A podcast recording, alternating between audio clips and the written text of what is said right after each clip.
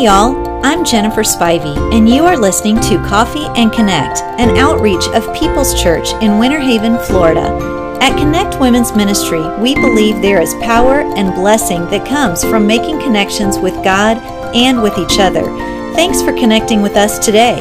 I pray that the podcast is a blessing to you. Now, let me turn it over to today's host. Hey, I'm Maya, and I'm excited to bring you the final podcast in this series from Pastor Jennifer on fasting. I don't know about you, but I was surprised to learn that fasting didn't mean 40 days with no food and water. Fasting is something that we all can do, and it's something that we all should do. Let's jump into this final lesson, and thanks for joining us. It's our last little segment on fasting, and I just want to um, just encourage you a little bit. Fasting is, in the most convenient terms and the easiest definition, fasting is a trade. It's pushing away something that your flesh wants so your so your spirit can have something that it really needs. And so the devil wants you to think that a fast is some kind of cruel diet. The devil wants you to think that a fast only means Jesus's 40 day fast in the wilderness. And, um, and he wants you to think this is not something that's accessible to you. He wants you to think that it's something impossible or impractical, and it's not at all. You know, the goal isn't even to make it to the 40 day fast. The goal is to to gain intimacy with Christ. That's what your goal is. That's the goal of the of our entire Christian walk. And in Matthew Matthew 6, Jesus is preaching and he and he lists three foundational disciplines and he uses the word when, not the word if. He says, when you pray, when you give, and when you fast. If we can put these three things together, I'm telling you, it's a very, very powerful combination of things in your spiritual life. And so if you haven't added in fasting to your spiritual disciplines, it's something that you ought to think about. And so we've talked several times over the last couple of days. We looked at the um, disciples fast and that's a fast that frees you from could free you from the addiction to sin. We've talked about the ezra fast and this is a fast that is a fast for wisdom. So you'll know how to protect the the um, things that god has blessed you with so you can steward these things well. We talked about the samuel fast which was about national revival. We talked about the elijah fast which is a fast for emotional health we talked about the widow's fast, which is a fast about meeting the needs of others. We talked about the Paul fast, which is a fast about um, receiving direction, wisdom, and assurance from the Lord in a time of um, uncertainty. We talked about a Daniel fast, which is a prolonged fast that's for health and healing. And we talked about an Esther fast, which is could be a corporate fast that's about physical protection. And so I just want to encourage you that um, just on a personal level, there's a learning curve associated with fasting. You don't have to start the 40 day fast. You don't have to end the 40 day fast. The goal is intimacy with Christ, and there's a learning curve here. There's grace here, grace that originated with God, and He means to give you a ton of grace on every issue, including this one. Um, I remember when my children were small, what they loved was a, what they called a special drink.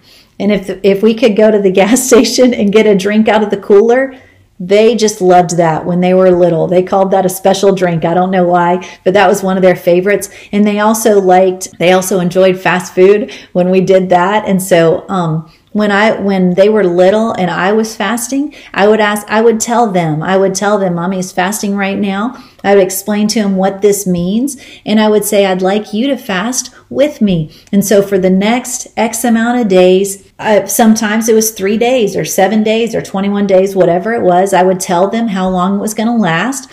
And I would say, I'd like you to fast with me while mommy is fasting. Why don't you fast special drinks?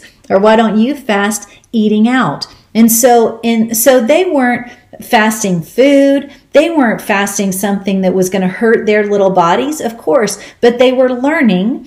They were learning so and it was a small beginning but it was a valuable beginning. And so we would be in the car and they would say can we stop at and get a slushy or can we stop and get a special drink? We can't do that today, buddy, because we're fasting. And remember why we're fasting? And we would talk about the discipline of fasting. And you know what they had to give up that day? They had to give up a drink from the cooler at the convenience store. So for them, that was a big sacrifice. For their health, it wasn't a big sacrifice. Or if we were on our way to church, they might ask me, Can we drive through McDonald's and have a happy meal? We can't do that today, honey, because we're fasting. And remember why we're fasting. And let's talk about what a fast is. Oh, yes, they remembered why. So they'll fast that meal from McDonald's. They still got dinner that day. They were, they still ate that day. They still had all their meals. They still had all the nutrition and nourishment that they needed.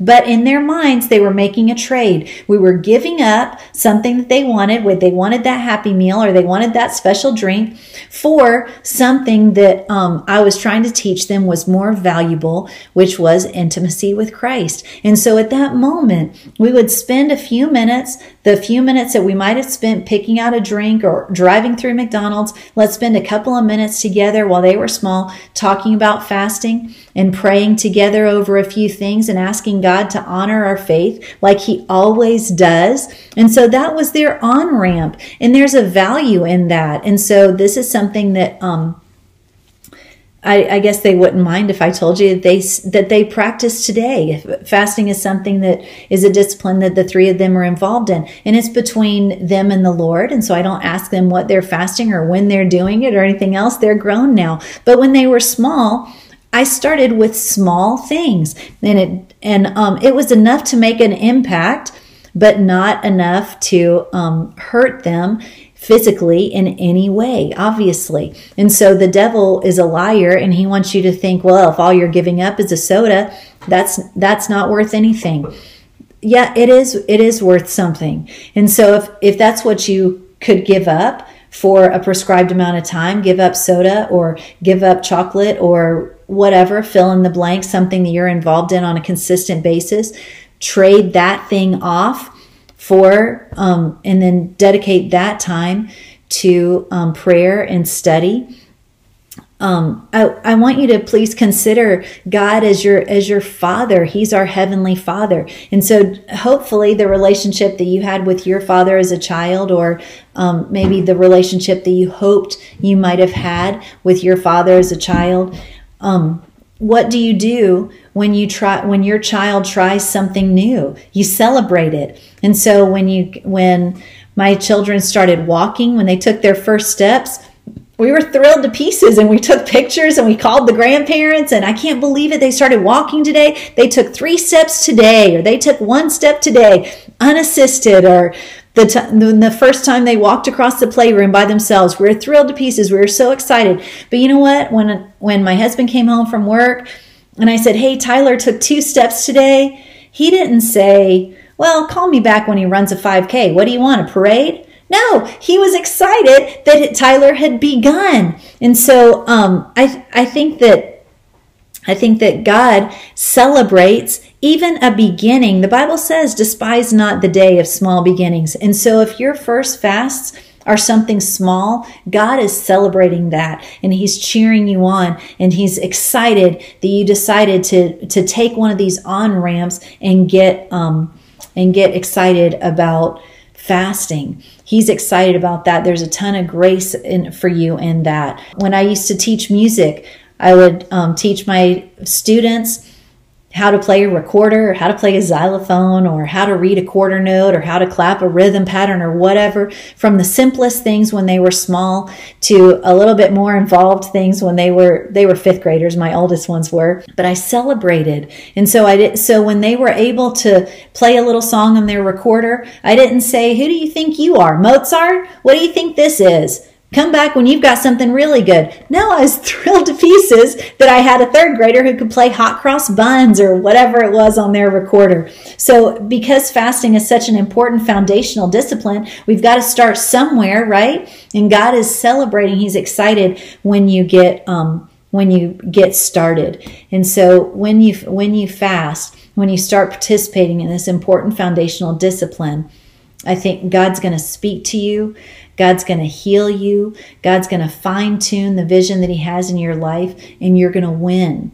You're going to win. It, it is a victory for you. It's a defeat for the devil. And um, 2 Corinthians 2.14 says, Now thanks be unto God who always leads us in triumph always, in all ways, God always wants to lead you to victory, even through fasting. And so before I close out this little series, I'm going to read us Isaiah 58 one more time. Such a tremendous chapter about fasting. Isaiah 58 says, Is this not the fast that I have chosen? To loose the bonds of wickedness, to undo the heavy burdens, to let the oppressed go free, and that you break every yoke. Is it not to share your bread with the hungry, that you bring to your house the poor who have been cast out? When you see the naked, that you cover him and not hide yourself from your own flesh? Then your light, then after the fast, will break forth like the morning. Your healing will spring forth speedily, and your righteousness will go before you. The glory of the Lord will be your rear guard. Then you will call, and the Lord will answer. You will cry, and he will say, Here I am. If you take away the yoke from your midst, the pointing of the finger and speaking wickedness, if you extend your soul to the hungry and satisfy the afflicted soul, then your light will dawn in the darkness, and your darkness will be like the noonday. The Lord will guide you continually and satisfy your soul in drought. He will strengthen your bones. You will be like a watered garden and like a spring of water whose waters do not fail. Those from among you will build up the old waste places. You shall raise up the foundations of many generations. You shall be called the repairer of the breach, the restorer of streets to, d- to dwell in. I love restoration. God does it so well. And another translation says the restorer of the paths that lead home. And so all of these tremendous benefits are going to come with fasting. So in any any way that you can get involved in this important discipline, try it out, and I believe you won't be disappointed. Great information and some great on ramps to fasting. Whether this is a regular discipline in your life or you're new to the concept, we hope you learned something new. We also hope that you'll join us again next Monday for Coffee and Connect. Have a great day. Thanks for listening in today. We'd love to hear from you, whether on today's topic or perhaps on something you'd like to hear discussed.